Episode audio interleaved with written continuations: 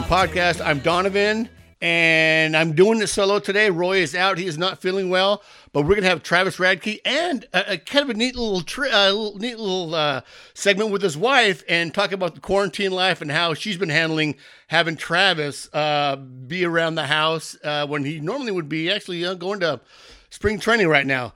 But first, Travis Radke was drafted in the 25th round in the 2014 draft out of the University of Portland. It started through his first full season in 2015, where he pitched in Tri Cities, Fort Wayne, and Lake Elsinore. At the end of that season, Travis underwent Tommy John surgery with that canceled his 2016 and 2017 seasons. Eight 2018 saw the lefty transition to the bullpen, where he earned a Midwest League All Star selection and made a stop in every full season affiliate. Having a fastball that never hits 90 miles per hour, the Thousand Oaks native has relied on command and changing speeds with an almost obsessive study of every nuance of hitters from practice swings in the on deck circle to which pitches hitters take. That attention to detail has served him well. In 2019, Travis had a 3.77 ERA with 76 strikeouts in seven or two thirds innings and pitched his way through the top three levels, including a 2.79 ERA in the hitter's paradises of Amarillo and a 2.97 in El Paso. And he and his wife join us here on Friars on the Farm. Welcome, Kristen and Travis. Thanks for having Hi, us. Thank you for having us. Hey, hey, real quick, I was studying, you know, I, was, I looked your name up on the internet, and um, by any chance, are you T.W. Radke? TW Radke. Nope. And it's kind of, it's the irony here is it's T.W. Radke was author of Argonia, uh, the Legend of Mycie. It's like a, you know, a fiction novel. But I saw, have to get my wife on that. She's a big book reader. So she'll have to let me know what that's all about. well, you know, and I'm like, ah, it couldn't be him, you know, but it said the Argonia. So I'm like, you know, you went to Portland, maybe you wrote something back in college. I mean, I couldn't find anything else on the author. So I'm like, ah, dang, well, maybe not. So, well, good. Hopefully. So it's just you and your little wife. Yeah. Oh, You, you and your wife with a little baby. Yeah. How old's the baby? Uh, no baby actually right now. We do have a little fur baby. We have a fur baby. We have a dog. So Yeah, Uh, what's her name or his name? Gus. yeah. His name is Gus. And he does a good job of uh, taking care of Kristen while I'm gone for baseball. Ah, the house. we, we have a cat. We're, we're lazy like that. We have a cat. So Travis, you played you played baseball with Trevor Gretzky, yeah? Yep. Yeah, I played baseball with Trevor for goodness, uh, close to eight or nine years. We were not only on the same travel ball team, but also played high school ball together as well. No kidding. So, do you ever get to hang out with his dad? Do you ever get into the perks of being hanging out with the son of Wayne Gretzky? Oh yeah, absolutely. You know, it was it was really cool. But the, the best part about you know playing with him and getting to know Wayne were they were just such great down to earth people. They never acted like they were celebrities. They never treated anybody else like they weren't celebrities. They were just really great grounded people, and that's something you hear from a lot of people about Wayne. But uh, yeah, I remember uh, back when uh, we did that fun uh, Cooperstown tournament that a lot of travel ball teams would do. Trevor was on the team, and we were from uh, we were called the Westlake Warriors. But as soon as we got there, we were known specifically and as the Gretzky team. And there, were, uh, there were a couple, you know, teams there from further up north and a few from Canada. And I'll never forget. I think we had one game where a little kid came out from the bullpen from another team in his team's uniform and ran out onto the field, and he had almost a life-size photo of Wayne Gretzky framed, playing and everything. I wanted him to sign it. I'm like, where did this kid find that photo in time to get that going? So that, that was a great, great, good time getting to uh, play with him, and actually back in, goodness, I think 2015 now when I was back in Fort Wayne, I actually uh, got to see him over when we were playing Burlington when he was with the Bees before his uh, career ended there, and uh, it was really cool to get to see him and kind of see it all come back together. Yeah, Burlington. That's short season, yeah. Uh, yeah, it's going to be uh, full season low A uh, in the Midwest League. Okay, I, I'm thinking the Burlington. I'm thinking of the Burlington Royals that are in the Appy League. Yep. Yeah, there's two of those. These were the Burlington Bees. Tough ballpark. Ah, interesting, interesting. So, hey, you originally drafted by the Reds out of high school. Uh, Yep, yeah, originally drafted by them. What made you go to college? You know, it was a, a really interesting circumstance. Um, you know, I, I was hoping to get drafted, but at the same time, I, I wasn't really on too many people's radars compared to when I was in college. And uh, I'll never forget, I was actually in high school and I was actually taking final exams.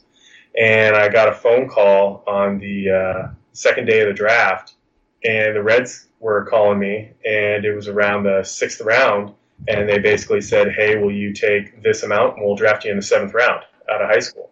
And I was not expecting that at all, and uh, unfortunately, their offer was really, really low, and I didn't want to simply say that and then come back later and be like, "No, I want more," because I didn't want to be that kind of person. So I let them know that that wasn't close to what I was looking for. And they're like, "Oh, okay," and hung up. And then around the 42nd round, they called back and do, do you still want to get drafted was their their name. That's literally what they said and i'm like um yeah.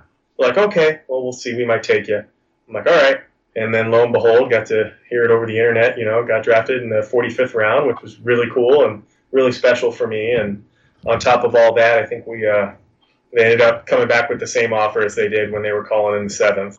And uh, so i ended up going to play uh, collegiate summer ball in the california collegiate league with uh, Conejo Oaks, and so they basically kind of did a draft and follow and followed me for a while. And after a little bit, um, right before the All Star game, they they bumped it up a little bit, and they flew the scouting director out to come watch me throw a pen, and got to talk to him. And then I pitched in the All Star game and had a really good showing, and so they called me again afterwards and raised it a little bit more. But this whole time they really weren't raising it by much, and I just kind of let them know, hey, you know, it's it's just not close enough. I'm not I'm not asking for a million dollars, but what, what was being offered was just kind of like not where I really was seeing it to be worth it when it wasn't even as much as my scholarship to Portland. And uh, I'll never forget. Uh, I told him that over the phone, and he responded and he said, "All right, well, uh, have fun in college," and hung up. Wow, just I guess they got to be pretty abrupt right there. Yeah.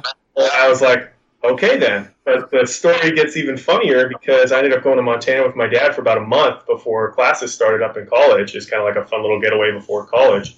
And uh, by that point, you know, I was getting to know uh, my teammates, getting into my dorms, meet, meeting the coaches and everybody a little bit more, like getting ready for that. And I was up in Montana. I think it was August 15th, which, you know, back then it was the deadline was a lot later than it is now.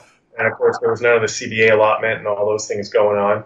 And I'll never forget. I think it was about three o'clock in the afternoon, and uh, I got a phone call from them, and they basically doubled their offer, and it was what I was looking for two months earlier. And I was, and they called me and offered it to me and said, "Hey, uh, this this is what we're doing, and uh, you have 15 minutes to decide. Uh, take your time and call us back." Oh. And it just caught me by so much surprise that I was totally not expecting that. And you know, at I, I remember telling myself, my dad, you know, a month and a half, two months earlier, like if, if they gave me this, I think I would go. And, uh, and then they were offering it right then. And I just, I felt like the way the whole negotiating process went with uh, everything had kind of put a bad taste in my mouth. And on top of that, I was starting to develop relationships with the teammates at college. And I really felt like it was going to be a great place for me to get better and to not just be someone who gets drafted out of high school and then washes out two years. Right. And so I just decided to, to let them know, you know, hey, I really appreciate it and hope to hear from you again in three years, but I'm going to go play college baseball. Yeah, integrity sounds like a big a big part of that too. It's like yeah, I'm already committed to this to this organization or you know to this program. They're expecting me to play. What was your major in college? Um, I was a sociology and criminology major with a uh, minor in Spanish. Really? what? Uh, so, did you want to go into law enforcement or? Yeah, that would be the the dream goal after baseball, whenever that time comes. Heck, even if I played ten years in the big leagues, I'd still want to go do it. But uh, my dad was law enforcement his whole life, still is as he's retired now. Uh, my sister's law enforcement, and it's just kind of been something that I feel just really fits for me, and it's something I'm really passionate about, and really enjoyed getting to learn more about it in school and kind of figure out where I might go from there. Well, so then you know Spanish pretty well, yeah? You get along really well with the with other Latin players. Yeah, you know, it was a it was a big adjustment because you know when you learn Spanish in school, it's a lot different than hearing 15 Dominicans going nuts in the locker room. And you can you can even talk to some of the Mexicans on a team brand new to professional baseball, and they don't even know what the Dominicans are talking about. Everybody's got different accents and slang and grammar, and so that that takes a long time to get used to. I can definitely speak it really well. Um, understanding it with them sometimes is a little bit touch and go but it, it's it's definitely a lot further along than most of the other baseball players that are American. So it's definitely helped me learn more Spanish in the process. You know, and it's kind of funny, and we'll talk a little bit more about this later with Kristen as well. Um, we watched Narcos. We watched the whole season of Narcos in like a week and a half. And I know enough Spanish. I've been in food service for 25 years, and I can order a burrito. That's about the best I can do. Um, but you hear what I hear what they're saying, and the translations are different. You know, I'm like, that doesn't sound like the F word doesn't sound like mommy's or you know a cabron. It, it's different, so I can understand where the where the where the language would be a little bit different than the translation. Yep, absolutely. There's a lot of context involved, and it does make it pretty darn tricky at times. So, where were you on draft day for the Padres? Ooh, I don't know if I remember. Where you were on draft day? Yeah, we had a we had a draft party. Oh, you're right. We did. We had a draft party Yeah. at his parents' house.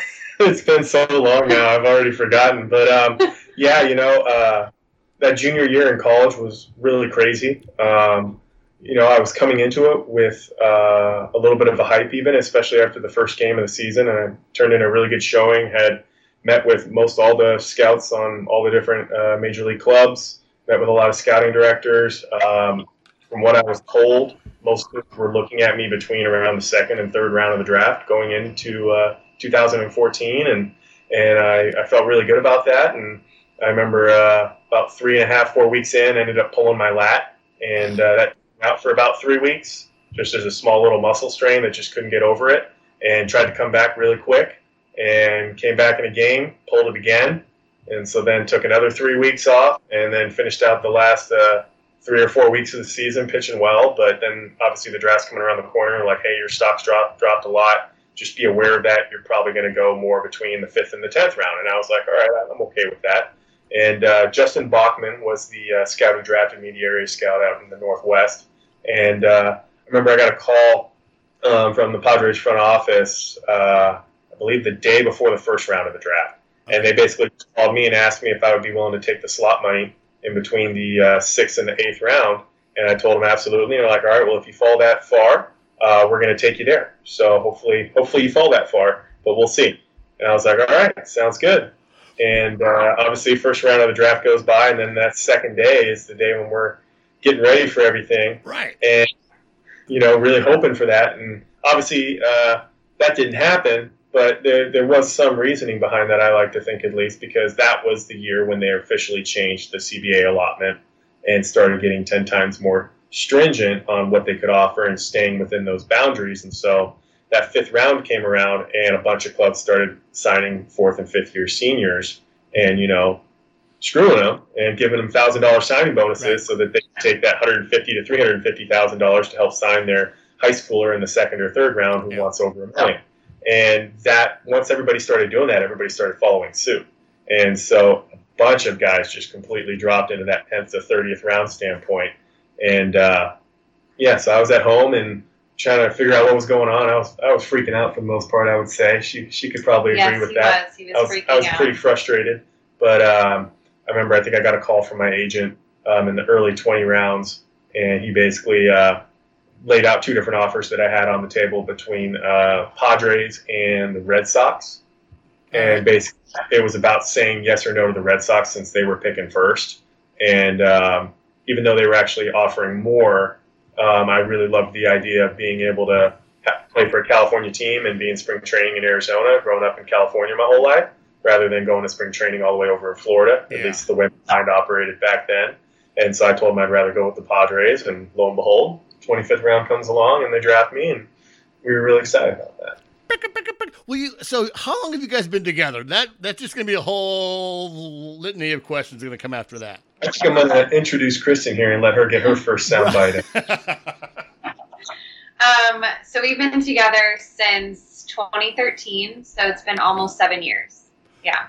So we've been um, married for uh, about four and a half of those seven. Wow, yeah, me and my wife have been. Well, I'm I'm 50. My wife's uh, older than me, and we've only been married for four years. So you guys have been together for a long time, and so.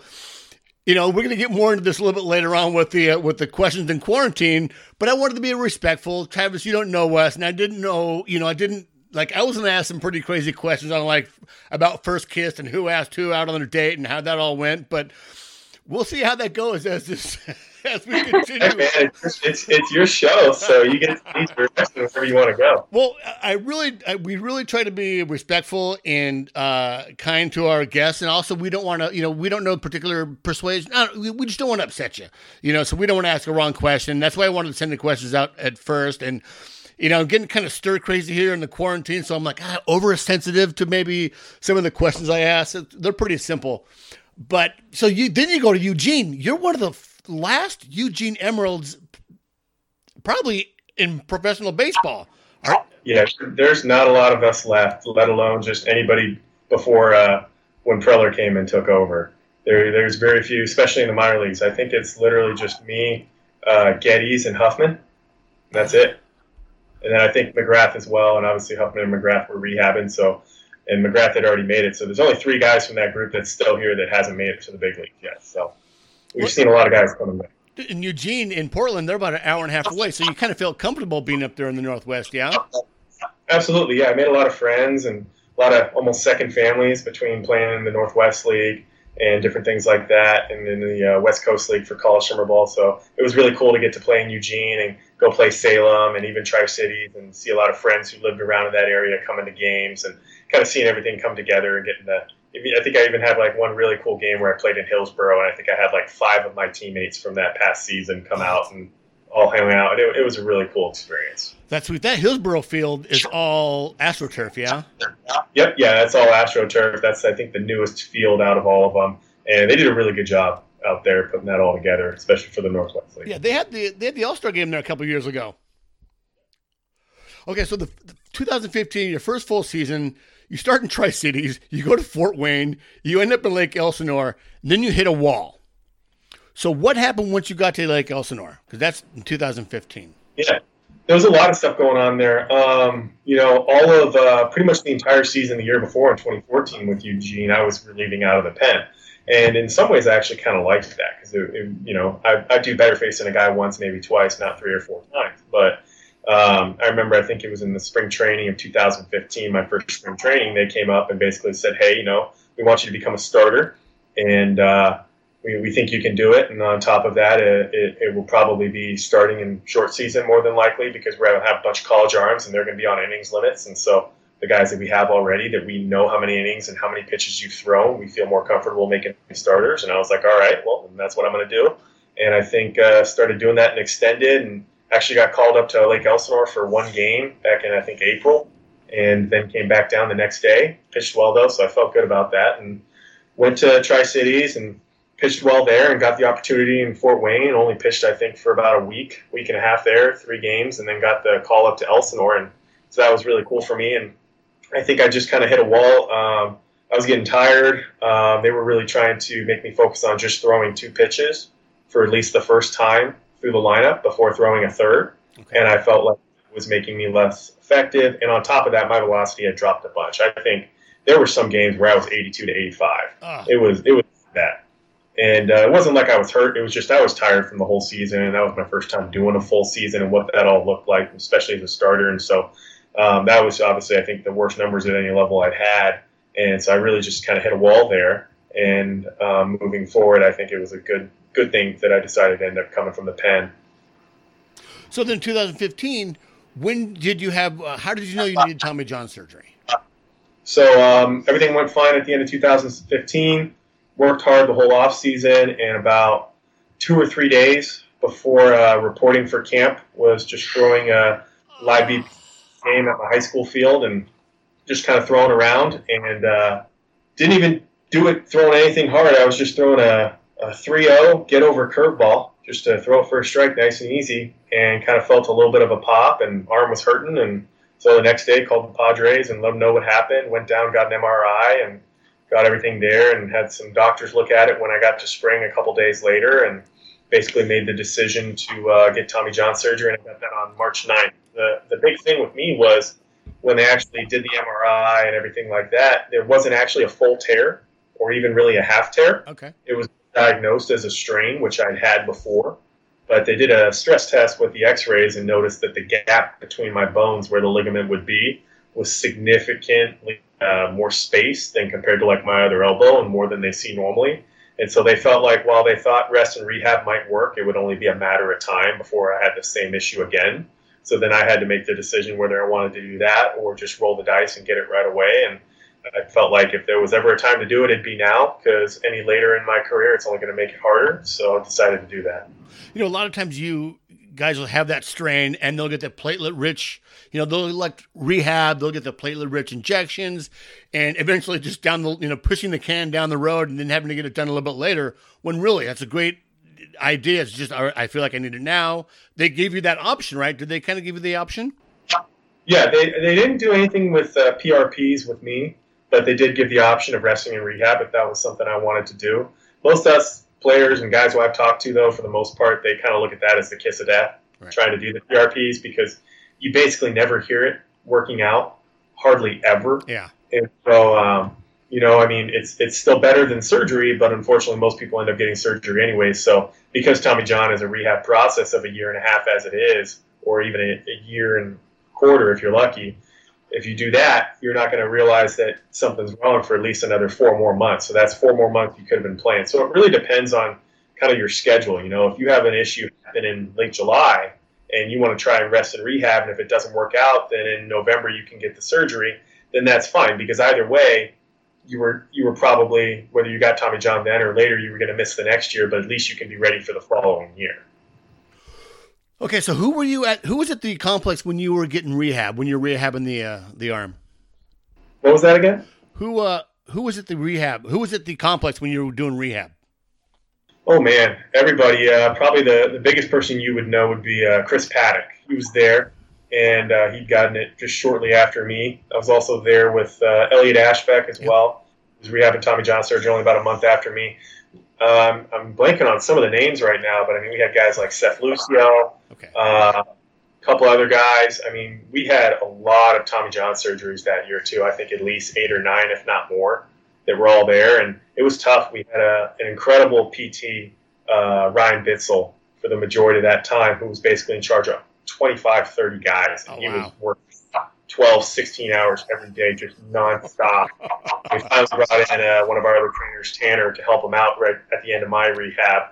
But um, yeah, you know, there was a lot of guys there, and it's a it's a tough time to be going through something like that during the summer in Arizona because spirits aren't too high at uh, spring training complexes in the summers of Arizona because nobody wants to be there, let alone because of weather, but because of the, the, the level, and so it's a, it's a very uh, mental grind during that time. Well, that's kind of goes into my next question. Everyone talks about, yeah, there's the physical rehab, but there's the mental side and the emotional side of rehab. And when you have doubts, you don't know what's going on. Um, talk about that and what really you used and who you leaned on to get you through that that point. Absolutely. Um, yeah, the mental grind was way harder than the physical grind for sure. Uh, probably in the very beginning, the physical part was harder just because of the pain and things like that. But uh, I think the hardest part for me um, was one, knowing that I was going to be apart from my family and my wife for such a long period of time. Um, I'll never forget this quote my uh, wife told me a while back, and she says she ended up to not see me uh, for six months, not 18. Right. which was more than fair on her part to say. So at this and, time, you're back. I'm sorry, Kristen. At this time, you're back in Thousand Oaks. You are back in California. Yeah. So he called me like I don't know, he had just gone out to Phoenix and he was like, they're telling me it's going to be 18 months to two years of rehab. And so I told him, like, I'm like, okay, well, then I have to find a way to come out there. And initially, um, he wasn't sure about that. And so we had conversations about it. But that was one of the things I told him was, I signed up not to see you for six months. Like baseball season, fine, but like I'm not doing 18 months to two years long distance. So um, yeah, we can probably tell you that story too in, in yeah. a bit. Yeah, about but, uh, how I ended up out there. As far as some of the more difficult mental grinds for me, I think the hardest part, and this is similar for some guys, but everybody goes through it in a different way, is when you start throwing that ball again, you're so excited, but you have to constantly be stressing your elbow because if you don't throw if you don't stress it enough, then you're not actually getting it stronger. But if you stress it too much, then you could hit you know, a setback, which is like the worst thing you can do during the rehab process. And so I was always so afraid of that setback that I was having a real hard time pushing through some of the growing pains that come with it, you know, because for the majority of my rehab, every time I threw the ball, you know, harder than 40 feet, it didn't feel great. You know, it felt sore, shaky, or it hurt. And some guys, you know, come back and they're like, my arm feels great. I don't feel a thing of pain. And some guys come back and they're like, oh yeah, my elbow hurts all the time. And you know, and it hurts exactly where right where they had surgery. And so then that plays mental games with your mind, where you're like, oh no, is it hurt or is this just the surgery? Because it could be either. And so that that's the hardest thing to get over is to just be able to trust in the process of it all and just believe that things are going to get better. You know, we had Mason Feole on uh, literally like the week that he had Tommy John. And he, it was such a serious interview. Usually we like to keep it light and have fun and have a good time, but it was so serious. And he was just, we felt the the doubt, the anxiety, we felt the uncertainty in his life, and we actually ended up having another episode with him where we talked about music and, and everything else. And about six months later, and it was a totally different person, totally, you know, lights. You know, he's already starting to throw again. He just started throwing again, and so I understand that that just the uncertainty, the anxiety that you have. Is this my career? Is it over? Is what's gonna, you know, what's gonna take? I'm away from my wife so then you come back 2017, you're in Tri Cities. Was Carter Capps in Tri Cities when you were there in 2017? Oh, that's a good question. I, I rehabbed with him for a while. Um, I don't think he was there. I don't think he was in Tri Cities. I know me and uh, me and Ashbeck were there together rehabbing, but I don't think Carter was. We had Elliot on the uh, on the podcast last year. Nice, yeah. I was with obviously uh, with Carter both in High A and Triple A, and um, in 2018, but we can save that for a little bit here down the road. so, hey, 2018, you make the Midwest All Star team with Aaron Leasher, Nick Margevicius, Luis Campusano. How was that experience? Uh, it was a great experience. You know, I'd always wanted to make an All Star team in Pro Ball. I always thought that was a really cool kind of feather in your cap. But um, honestly, that was probably the most mentally difficult part of my career were those first uh, five months of 2018. You know, I'd, I'd had a really good showing in short season at the end of 2017. Obviously, I'd already made it to high A back in 15, and felt like I was, you know, in a position to where, you know, this is this is a year I'll probably, you know, I was hoping to go. They told me I was going to be in season for a week or two, and as long as my arm felt good, I'd be going to high A back in 17, even though that didn't end up happening. But um, you know, coming into spring training, you know, I was like, all right, worst case scenario, I'll break in high A, and maybe if I impress some people, I'll get a chance to break in double A. And you know, spring training rolls through and do really good, have a really good showing, and then get told I'm going to be extended, and I'm like, you know, frustrated and down by that. You know, I've last year was the first year I ever broke camp in my entire professional baseball career. Which, when I tell people that, they can't even believe it sometimes. When they really look at everything, going, "How's that possible?" But you know, that's how how the ball rolls sometimes in pro ball. But you know, so I get told I'm going to extend it, and then I'm there for about five or six days, give or take, and uh, then I get a call, and I basically get the call. It's like, hey, uh, their bullpen's getting destroyed out in Fort Wayne right now because of all the snow, yeah. and uh, need somebody up there to, to help them out, and so you're going there. And I was I was like excited to get out. It's extended, but really frustrated that I was going to low A because, of course, I was the oldest guy there by at least two or three years. Right, you were the grandpa. you know, like I was, Uncle I was Travis. some of those guys. I was in, like some of these college guys. I was in low A when they were still in high school. Yeah, you know, yeah, yeah, yeah. and so I couldn't believe it. But went there, um, pitched really well, and just kept wondering, you know, when when am I going to get that chance to. Uh, prove myself at a higher level. And I kept getting told, just keep doing what you're doing. It's just a matter of time. And then slowly but surely it turned into, you know, our farm system is packed right now and there's just no openings. And so um, obviously nothing changed until all the way at the last month of the season in August. But um, I think uh, that All Star game was really cool, but bittersweet at the same time. Because yeah. I think I heard someone tell me that I think in the last 25 years I was the oldest player ever to make the Midwest League All Star. there's nobody that old right. that hasn't gotten up by that time. And so I was I was like, yeah, that doesn't that doesn't surprise me one bit. Right. And so, uh, but it was it was also a challenge too because any pitcher will tell you it doesn't matter how good you are, pitching's still difficult, and anybody can beat you on any given day at any one of these levels. And so it was a little bit harder for me because it was like I have no room for error because it's like you you, you can't win at that situation because you have to be better than everybody else. Yeah. If, if you don't do well, it looks really bad. And even if you do well, it's kind of expected of you. And right. so that a lot of pressure when it came to my experience and my age pitching at that level for so long. It would be different if it was for two or three weeks, but of course it was for four months. Absolutely, and and you know you don't. You know, this is what we always say on this podcast about you, and, and we say it often is like you don't possess that 95 mile an hour fastball. You don't have the you're not on the top prospect list, but every single level you have been in, you have performed and performed well. Particularly in you know uh, hitters, the last all the all the divisions in the Padres system, the Cali League, uh, the Texas League, and in the Pacific Coast League are all hitter environments.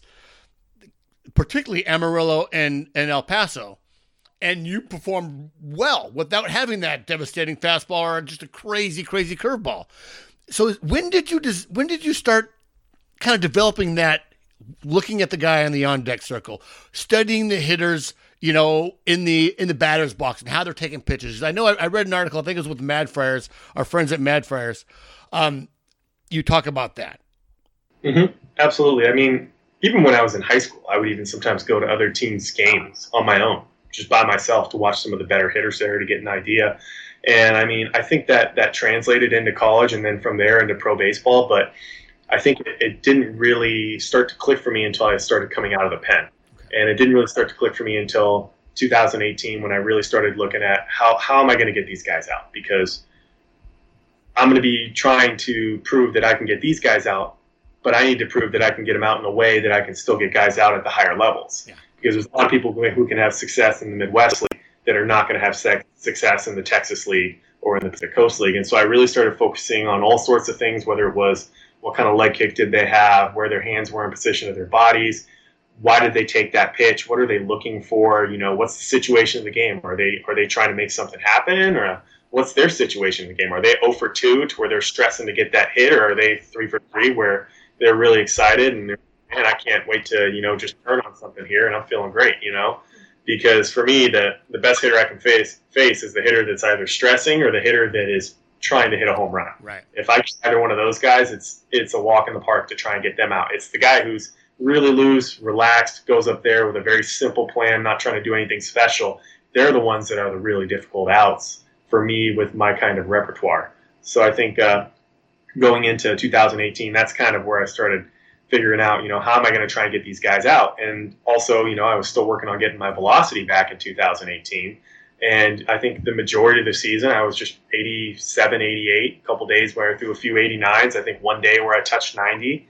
But, you know, it was, I pretty much sat in that 86 to 89 range and made it work. And I think the, the big thing that helped me was that last year in 2018, the velocity finally started to get better and better started having a lot of games where I was 90 91, 90 92, touching 93. And so suddenly it was like, all right, this works. And I'll, I'll never forget, I even had a few batters come up. I think I even had, a, had Gavin Lux come up to me after a game when we faced uh, Tulsa. And he's like, when was the last time we faced you? we, looked we looked at the scouting report on you, and they said you were you threw like 86, 87 and I was looking at the board, and you were throwing like 92, and it looks like it's 98 out of your hand. I'm like, yeah, that sounds about right. He's like, I'm like, I'm glad you guys didn't update that scouting report last. you know, so, but that's the one thing I've, I've started to notice, and I've started to get really great feedback from a lot of the great catchers in our system, as well as even players on the other team that I've been known and playing against for three, five, six years now. That you know, even on days when it's 87, 88, a lot of them tell me that when it comes out of the hand, just from the slot that it comes out of and the way that I use my off speed, that they feel like they're facing a guy throwing at 98 miles an hour. And for so long in my professional career, up until 2019, I was afraid of my fastball because I thought it was a weakness. Right. So I could locate it really well, but I never thought that I could blow it by people for the most part. And it wasn't until 2019 when I had catchers like Luis Torrens and Kyle Overstreet and Webster Rivas and even Mejia and Allen, where they started going, no, this is the time where you throw your fastball. Keep throwing your fastball. It's really good. And I started seeing that and kind of tweaked my arm angle just a little bit, and suddenly the velocity was there, and suddenly it became a weapon, which only made my life easier because yeah. you don't throw 90 miles an hour. You're to, to do what a guy who throws 98 miles an hour to do, it's a lot more difficult. So are you hitting that 92, 93 uh, often or just on occasion? I would say just on occasion right now. I think uh, for the most part, I'm around 88 to 91. I think my first outing in spring training this year, I was 90, 91. Uh, and then I think the majority of the other outings uh, in spring training, I was around 88, 89. Well, I'm, so, I'm sorry. I, I, you know, in the intro there, I said you didn't hit 90. That's that's the scouting report I had on you. Oh, that's the, I, you need to keep circulating that so that all the other people listen don't think I throw very hard, and that way I can surprise them even more. Well, well, I only know a couple, maybe a couple of people in the organization will listen to the podcast, and that's usually Sam in the middle of the Texas League somewhere.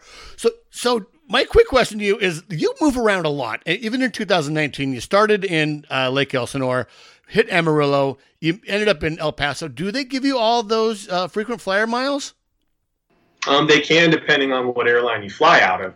That's the challenge here. Is you know, one day it might be Delta, the next day it might be American. Uh, kind of the running joke that everybody has is if you get frequent flyer miles for either of those two, you're really never going to even earn a flight throughout the whole season because obviously most of that only happens in AAA where you actually fly a lot. So most guys get uh, their mileage numbers for like Southwest.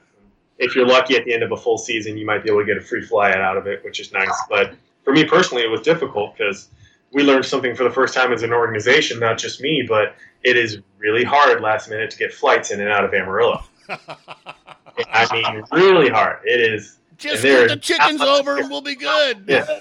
And so I think the, the first time I got called up to El Paso from Amarillo last year, uh, I got told uh, right after the game, probably at about like uh, nine o'clock or something. I think because I think it was like a Sunday or something, so it was a day game. And they're like, "We're gonna try and get you a flight out tonight. Go pack your stuff up." So I'm packing my stuff up, and then like an hour later, I go. Hey, so when's my flight? Uh, we're still working on it. Okay. Hour later, hey, uh, do we know when my flight is now? Uh, it doesn't look like we're gonna get one tonight, so we're looking tomorrow morning. I'm like, all right, cool an hour later, suddenly it's like 1 a.m. in the morning, and they call me in and they're like, "Hey, we can't find any flights.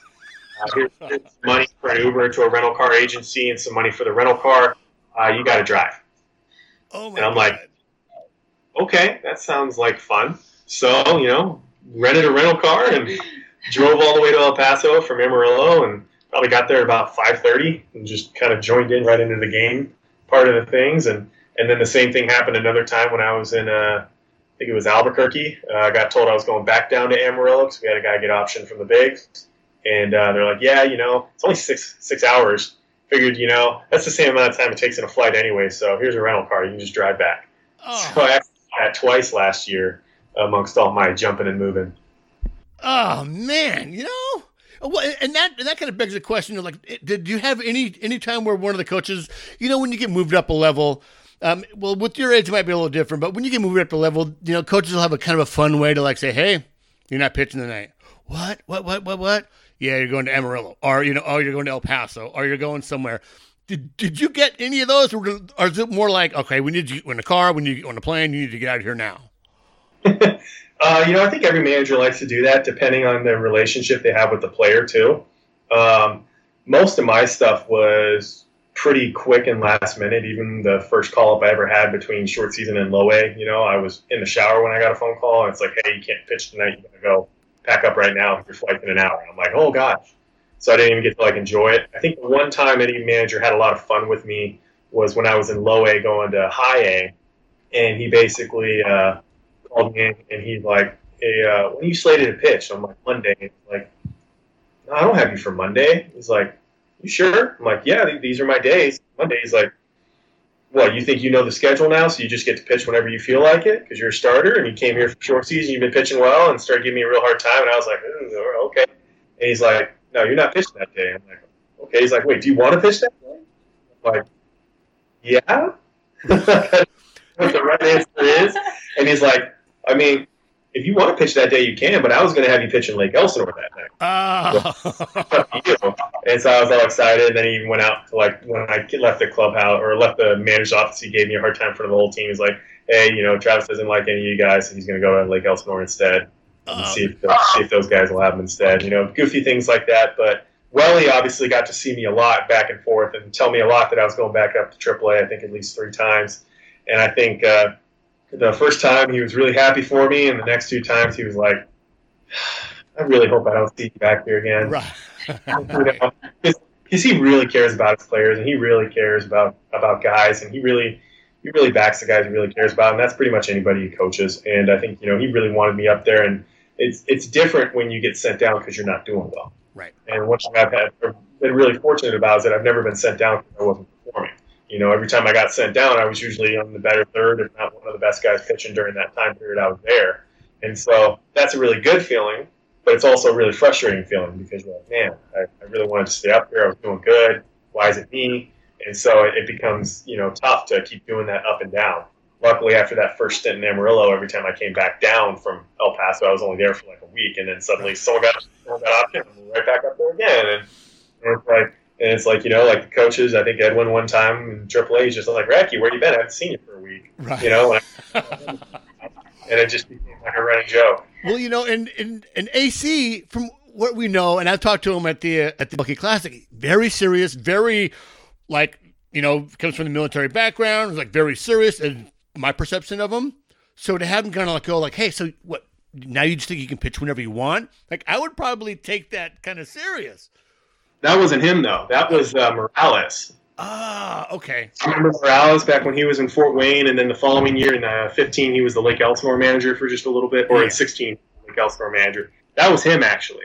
AC when he called me in 18 and told me that uh, I was going up. It was like 1:30 in the morning, and my flight was at 5:30 in the morning, and so I had to drive to the field in the middle of the night and go do that. And I remember I pitched that night uh, through an inning, and then I had to go to San Antonio, and I think I traveled for what 13 hours, something like that It was a because of the it was like 13 hours of, of travel because of the flight times and the layovers and the and the time change and uh, I still ended up throwing three innings that night. God. I remember reading that. That was in the article with uh, with Mad Friar. I think Ben Davy wrote that with uh, with you. Yeah, pitched for four teams in 10 days. Oh my God. Okay, we're gonna get we're gonna get done with you here in a minute, Travis, and we're gonna get on to to to, to Kristen. So you you had a pretty good spring. You were having a really good spring this year before it got shut down. How did you feel? What were they telling you? What were you getting the feeling of of this spring? It was an incredible experience just kind of getting to be in the mix with all those guys. A lot of guys who I played with a lot in years past and then kind of passed me up when I got surgery. And on top of that, it was just a really great experience getting to meet all the new coaching staff because you know it's kind of like everybody's slate has been wiped wiped clean and isn't already under contract. And first impressions go a lot more than if you know we would have had the same whole crew from last year. And so getting to getting to know Tingler and seeing the way that he wants to run the ship and just the way he talks to you is just it comes across as nothing more than absolutely 100% genuine, which really means a lot to me. I think the first time I met him, I was there about a week and a half before camp was officially starting, and I was the only guy in the locker room, and I was there early. And he just walked right in, pulled up a chair, sat down next to me, and talked to me for 20 minutes. And, and he's like, "Are you throwing it in?" I'm like, "Yeah." He's like, "Who you throwing with?" Him? I'm like, "I don't know yet." He's like, "Well, if you want to play catch with me, we can go out there and throw." And ended up playing catch with him. And I was supposed to take it easy that day, and obviously that was not the case. I was trying to impress. But uh, that to- that told me everything I needed to know about him, and then getting to learn from somebody somebody like Larry Rothschild and somebody with all that experience, and you know work with him and let him get to know more about what I'm like. I still remember I think he called me before camp even started, before he even met me, and he already talked about he'd gone over a bunch of video with me and wrote a bunch of notes and things he wants to work with me on. It's like just knowing that you know your major league pitching coach is calling you, who's never met you before, Right. and who's been basically scouting you and looking to get to know you and try to help you means a lot throughout my career not really having that opportunity. And you know going into spring training and being successful uh, was a great feeling because obviously i felt like i needed to do that. Uh, i definitely didn't expect to be striking out as many guys as i as i did in that short period of time. No i was, I was more just hoping for no runs. I, I could have cared less about strikeouts and suddenly i'm like okay i'm actually striking out more guys than most this doesn't Yeah. make much sense so You had six, six Ks in three innings. Yeah, absolutely. Yeah, go figure. Um, but um, go on. yeah, uh, you know, it was just uh, frustrating at the same time with everything coming to a halt. You know, gaining all that momentum, feeling really good about everything, and then you know having to go through almost a ten day hiatus of not being able to throw a pen until they reopen the complex, and and you know feeling like a lot of the work and a lot of the stuff you built up to kind of went away was really frustrating in that process, and knowing that whenever this next spring training comes, it's going to be really quick, really fast. Right.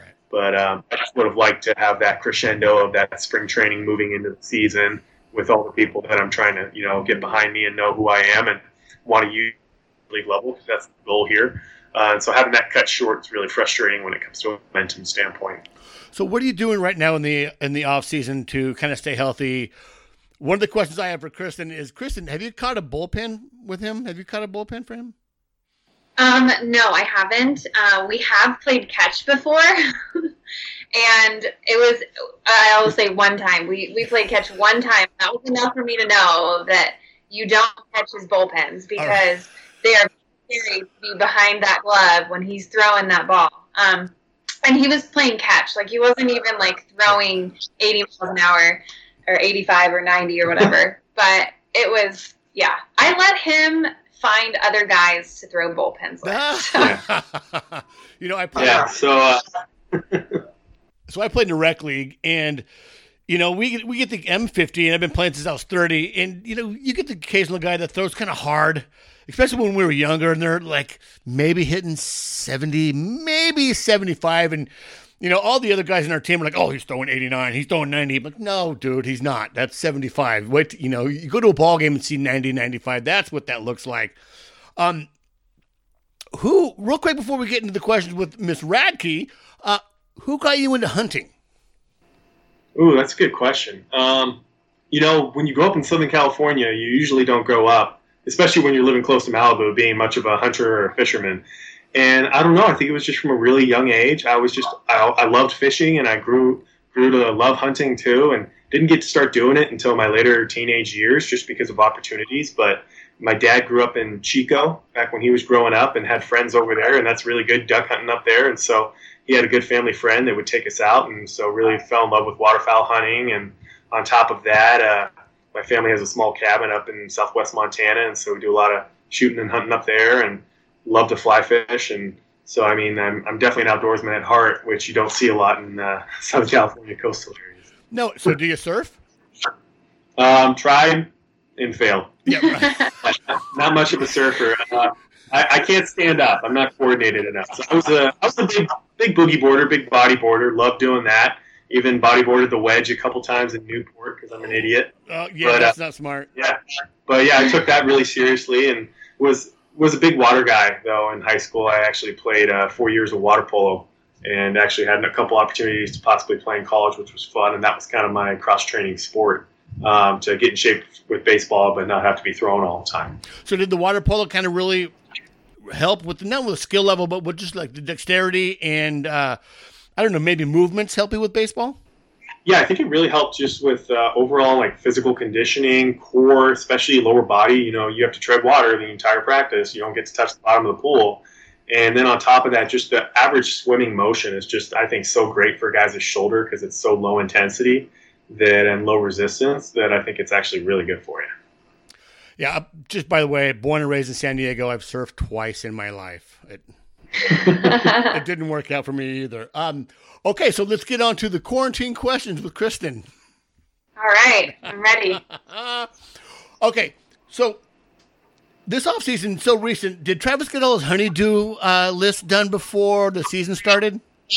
Yeah, he did. He's actually really good about that. Um, I may have to ask him a couple times, but uh, usually the biggest thing that I want him to do and um, is I want him to box all of his stuff up. And this sounds very strange, but we have moved six times in the four years we've been married, and I have moved it every time. And so this is a way, a way that he gets to help me is that typically I'm moving during baseball season. Okay. So I usually ask him, "Hey, box everything up before you go. Anything you want to give away, give it away." Um, and he is very good about doing that. So I've I've appreciated that for sure. So I saw a video of you singing and playing guitar, which was very good. So, are you a musician? Are you a singer songwriter for fun or? Yeah, so it's a hobby. Um, I grew up in a musical family, and so I've kind of always done that. My entire family plays instruments and sings and stuff. So um, it's something that I do on the side. I've been a worship leader at a church for the better part of the last, you know, 10, 15 years. So, um, and then I also, this last year, I got to sing professionally for the first time and I guess when I say professionally, I mean I actually got paid for it, so that was kind of cool. Um, and it was with a group where we go around and we actually sing Christmas carols. Um, so they book us to go sing Christmas carols around the holidays, and so that was really fun. Just singing in a quartet of people singing a cappella, and we get to wear this like really old garb and right. stuff. And it's awesome. So I really enjoyed that. Dickensian is that the right word? Dickensian kind of garb with the with the... yeah yeah Dickensian yeah. That yeah. is fantastic. Um, so during the season, you now how long have you guys been in Arizona? During the season, you stay in Arizona? Yes. So we moved here in 2016, and we've been here ever since. We've just decided to make this home base for now. Um, and I stay here and I work full time and I travel and see him. We probably try to see each other every about five to six weeks. We feel like every five weeks we're starting to get cranky. So that's when we're like, okay, it's time to plan a trip. And um, that's been kind of fun to figure out where he's going to be because that's why we only use Southwest because they let me cancel flights and rebook them um, without fees. It's been nice. So do you try to see him in cities that are kind of fun to, to hang out in, or is that the thing? um, yeah, sometimes mostly it's usually uh, I try to see him actually in the home home city that he's in, unless there's extenuating circumstances. But um, I usually want to see like where he's playing most of the time, what the fan base is like. I want to meet, you know, the, the staff of the stadium. I kind of want to see the whole thing, what he's been talking about, and that's been really special because every time I get to see that, then you know, um, when I go back home and I'm listening to the games every night, I get to kind of picture where he's at and what's going on there. So that's been special. And she's great that way. She actually does listen to almost every single game. Really? I, yeah, which is not something you can say for a lot of baseball wives. Well, and that's yeah. I can tell her like I'm not pitching tonight. I'm down. And she's like, "That's okay. I'll listen anyways." Right. And I'll never forget the first time I met her. I'm, Do you like baseball? And she was like, "Oh, really? Like, you watch it?" She's like, "I've seen what like a couple games. I've been to a couple Dodger games, but that's about it." Yeah. Now she's the one in the stands with the other baseball wives telling them, "No, that's a that's an infield fly rule." You know. Oh, right. Right. He's going to throw a, a, you know a three-two slider here. Hold on.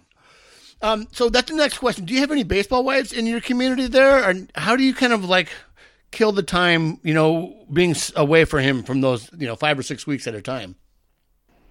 Yeah, so um, there's not a lot of baseball wives that I know that are in the Phoenix area. Although we do, um, I do know a couple right now who are in Phoenix. Um, but there's an online community that's pretty great. Um, there's a bunch of us uh, girls that have connected over social media.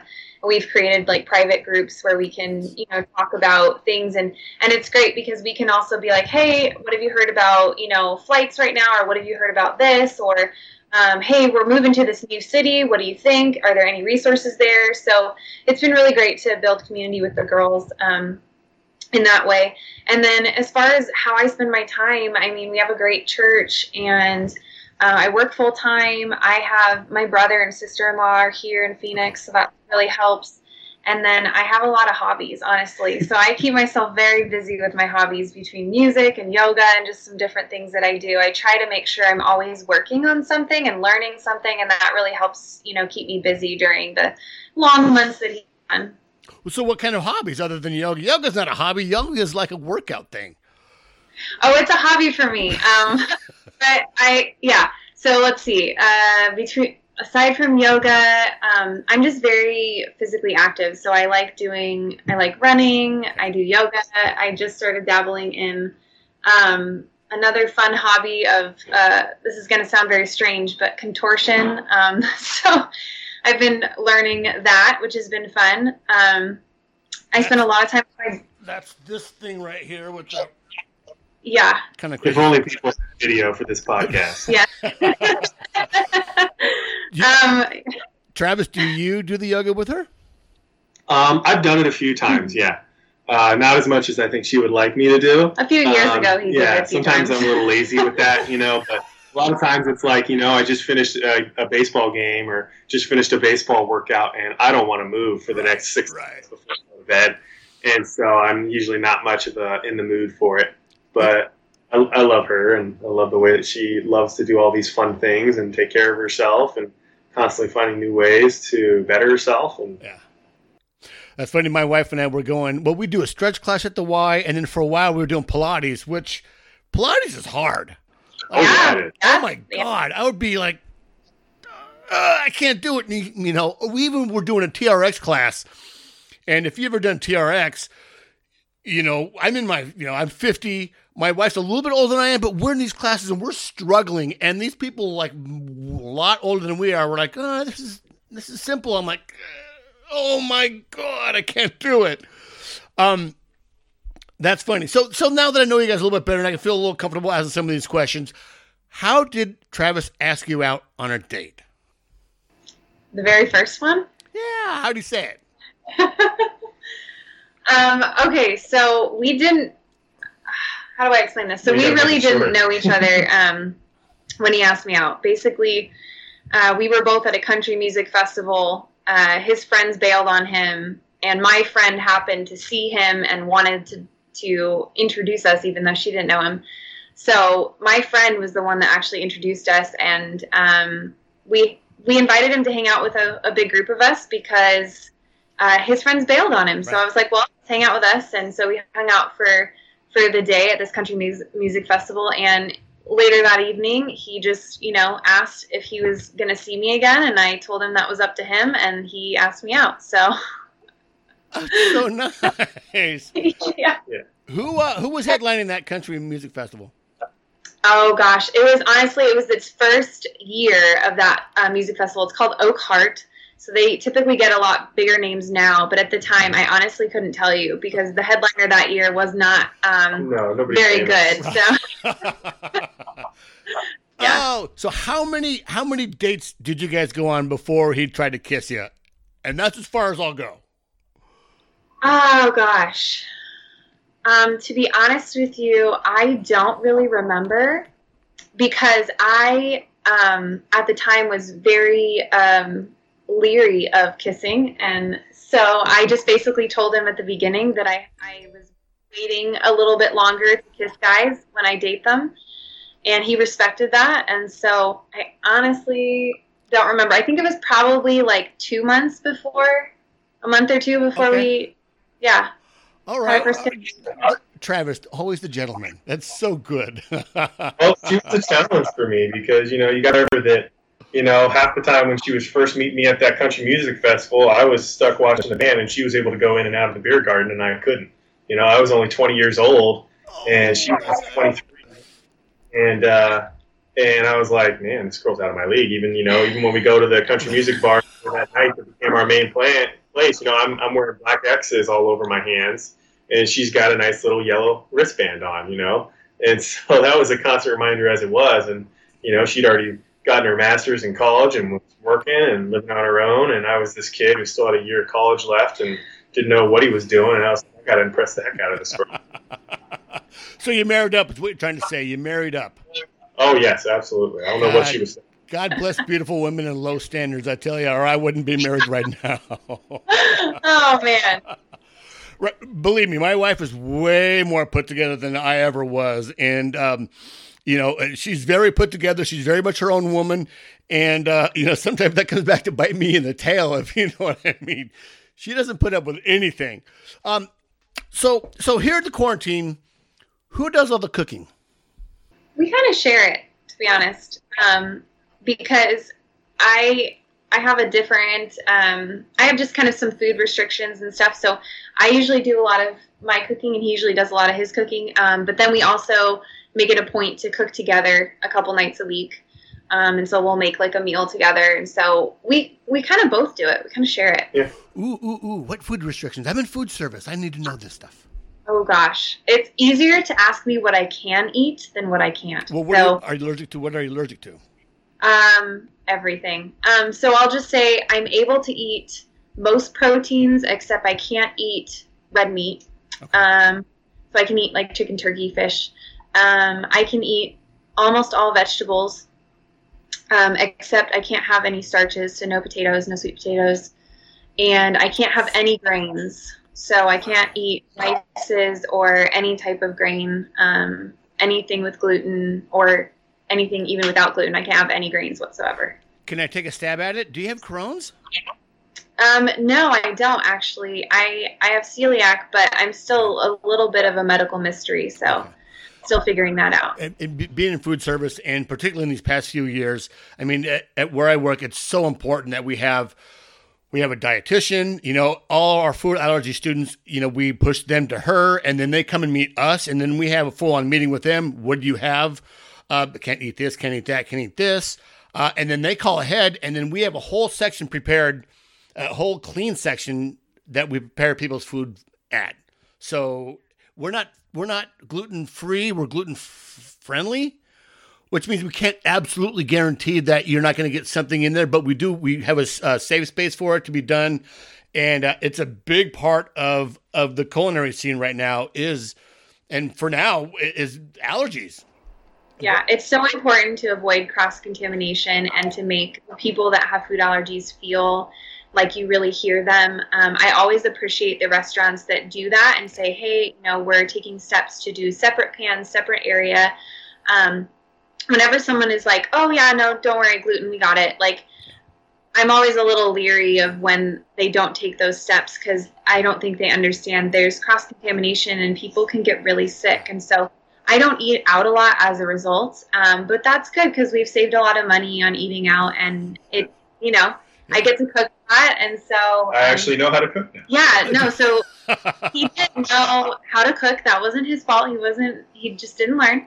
Um, and so uh, our second date, um, I had him cook with me, and so that was an eye opener of like, oh, okay, we need to teach you how to cook, and um, and he did. He's been great, and he he cooks all the time now, so that's been nice too. It's it's been a, a fun learning experience for both of us. Okay, so now let's get on to what what are you guys watching? what are we watching? Oh man, we watch a lot of different shows. Uh, things like Nine One One, um, The Rookie, The Rookie. Uh, we'll even go on Grey's Anatomy binges. Actually, she's gotten me sucked into that a lot. Uh, one of the fun binges we've been into lately is the Great British Baking Show. Ah, yeah. So I know that's a whole big fad. We're all having fun with that. It's pretty entertaining, and it got her into wanting to bake all the time. So I'm not complaining. Um, that that only makes my life more enjoyable. So I'm happy with that. Yeah, so I, I bake with alternative flours, and so I make it so that we can both eat it. So it's been really fun finding desserts that I can make for both of us that we can eat. And then we'll put on the baking show and we'll cook and bake while we're watching it. Yeah, and I'll go fun. over there and pretend like I'm grading her and telling her how many minutes. Paul and Mary are her very particular. so. You know, my wife got me into that show a little bit, and it's you know I, we don't like you know reality based TV shows because they're just so much formulated drama. But uh, what I found about the baking show was like they're so nice. They're like everyone's nice to each other, and it's such a British show. It's a good feel good show. Yes. Good, good thing to lighten the day after you watch something heavy. Yeah, they're so nice to each other. That was one of the first things that we both noticed. We were like, wow, the person won, and everyone's like hugging them and telling them great job and how much they like what they made. And I'm just, it was amazing. It's so different from American TV shows. Yeah. So, um, what you know, he's around the house a lot now. What is one of the things that it just drives you batty that he does? oh, I can think of one that's just going to say. He already knows this, and it has nothing to do with him being around the house, and he's doing it right now, um, and no one can see it, but he's a nail biter, and it drives me absolutely bonkers, oh, um, because I'm somewhat of a very clean person, germaphobe, and especially with the virus, I'm like, get your hands out of your mouth, you know, because you don't know where. um, I've been trying to work on that, but I love him anyway, even with all the nail biting. Well, that's a funny thing that you you're a nail biter, uh, and you use your hands as I mean, do you ever like? Because I do it all the time, and I, I work with lemon on occasion. I'm like, oh my god, I'm why do I torture myself doing this? Do you find that you've occasionally bit your nail and maybe like can't throw the ball as good or, or anything like that? Uh, there's been a few times when I've done things like that. Obviously, um, these three fingers are the most important for that, and so um, if I do something, I make sure that I'm not like pitching later that day because they do go back pretty quick.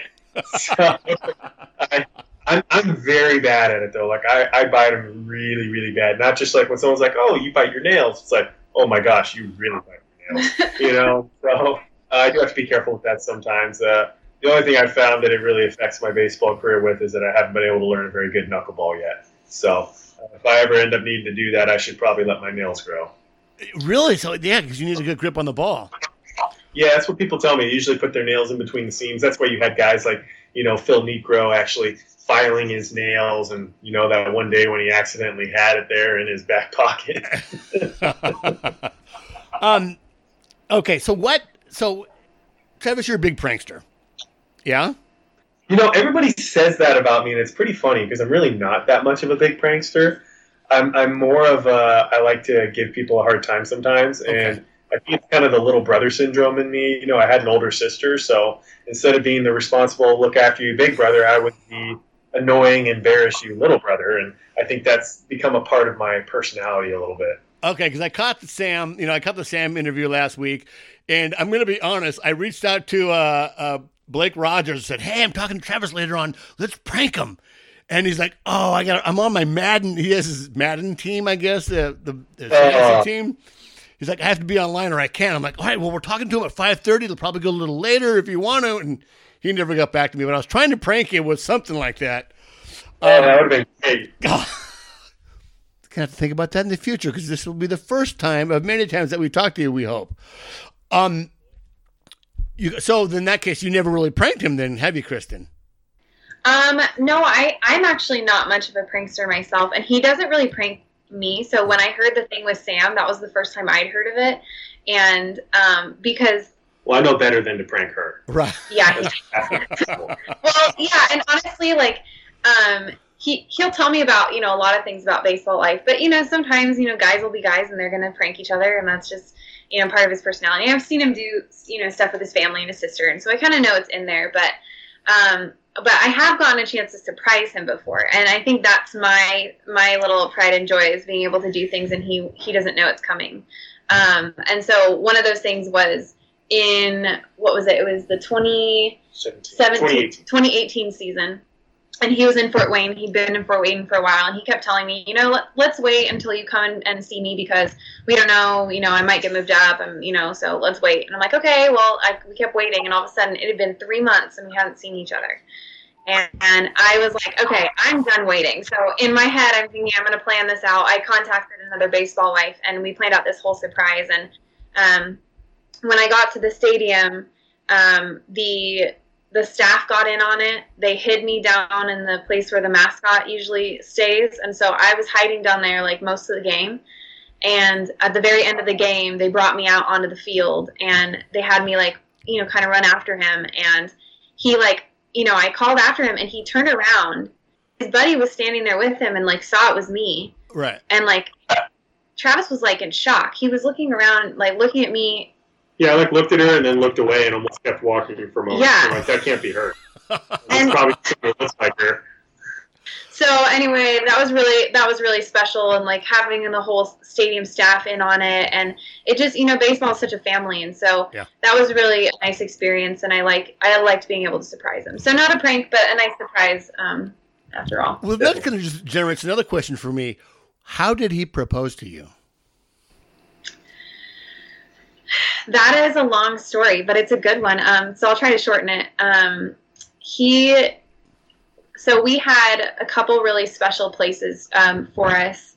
Um, our second date, he took me hiking. Our first date was at just like a random cheesecake factory near us. Um, and then there was another um, many, many nights that we actually went to this place called Borderline Bar and Grill, which ended up being the place of the uh, mass shooting in Thousand Oaks. Um, which we absolutely like our hearts go out to all the victims and families of that. And if I hadn't um, gotten surgery, we probably would have been there right. that night. Oh my god. So we just we love that community. But anyway, so he proposed by he surprised me. I was actually with a friend um, helping her. I was doing photos for her. It was um, photography is just a side hobby, so I was doing photos for her um, we were doing a, a, little mini photo shoot and we were walking back to her car and he had told me he was working that day. So i just you know didn't expect to see him. And then um, all of a sudden i hear this country music playing really loud and there's this you know boy standing outside of his truck and he's wearing you know his cowboy hat cowboy boots and i'm like oh my gosh that's travis. And um, so he asked me to go on a date and i said okay. And i was a little bit like is this like what's happening here like i didn't expect to see you so he drove us to um, the lot of the country music festival we took a picture there he was like what happened here and i was like we went to Elkhart this is where we met then he drove me to Cheesecake. We took a picture there. He's like, "What happened here?" so "This is our first date." Drove me to Borderline. What happened here? You know, and on and on. And um, and then he drove me into his uh, his parents used to live in this really nice gated area, um, and so he drove me into that area. Um, he's like, I just want to like, you know, look at houses and stuff. I'm like, okay, because that was something we used to do. Just like, oh, what do you like? What do you like? You know, like we weren't actually going to buy anything, but, um, and he drove me to the the side of this hill, and we got out of the car. He's like, let's just walk to the top. I'm like, okay. So we walk to the top, and I get to the top, and there's literally like, it's a little side park with a view of the whole um, lake area, and it's covered in rose petals like down the path. Um, and there's literally pictures and mason jars hanging from the trees and pictures wow. of us hanging somewhere.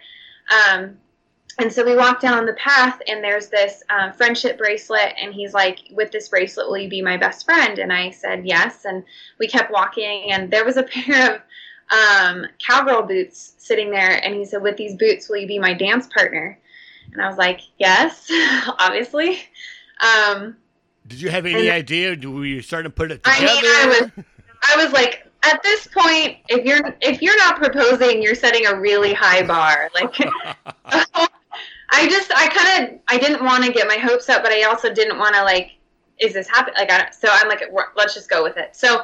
Um, he walked me to the edge with a view, and he was so nervous that um, he like paused, and I'm, and I, so I asked him, I'm like, can I kiss you, or you know, and he's like, no. And I'm like, okay.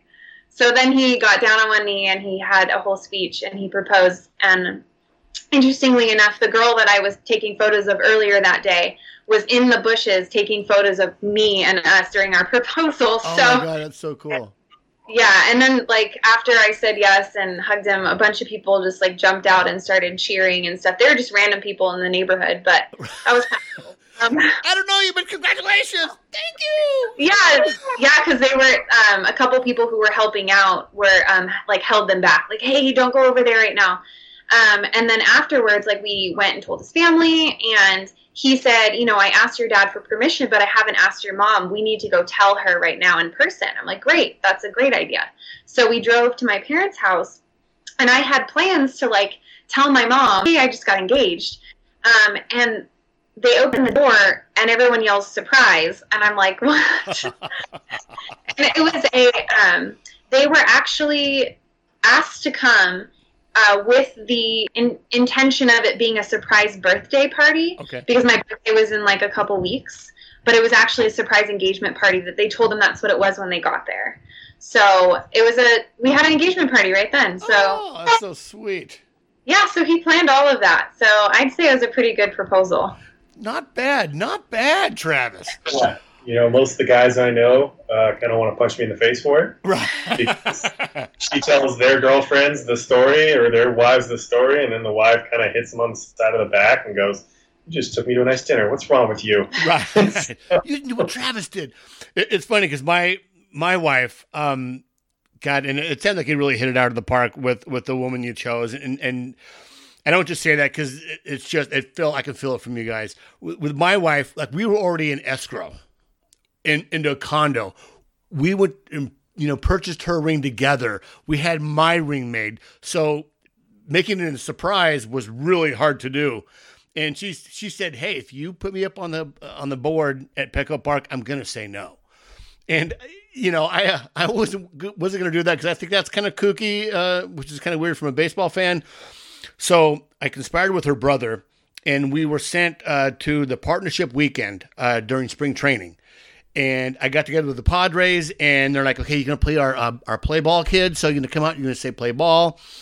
They don't do that in spring training, or they they didn't do it back in 2015. And so I'm like, "Honey, yeah, they asked us to play, you know, be the play ball kid." And we're like, "Okay." We went out there, and bam, I dropped to one knee. They had it all on video, and uh, she just starts laughing. I'll send you guys the video because she just starts laughing because I, I mean, I had to, I had to do something that she wasn't ready for, and um, I'm like, and she's laughing. I'm like, yeah. She's like, yes. She said yes. Play ball.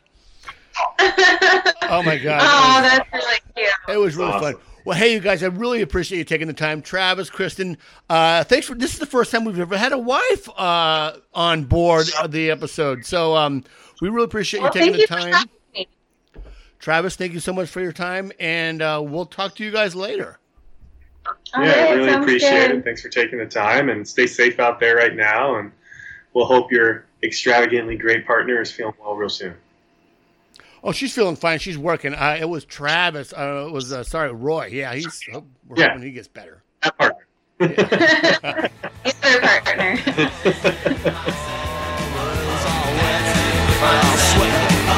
sweat, sweat, sweat, sweat.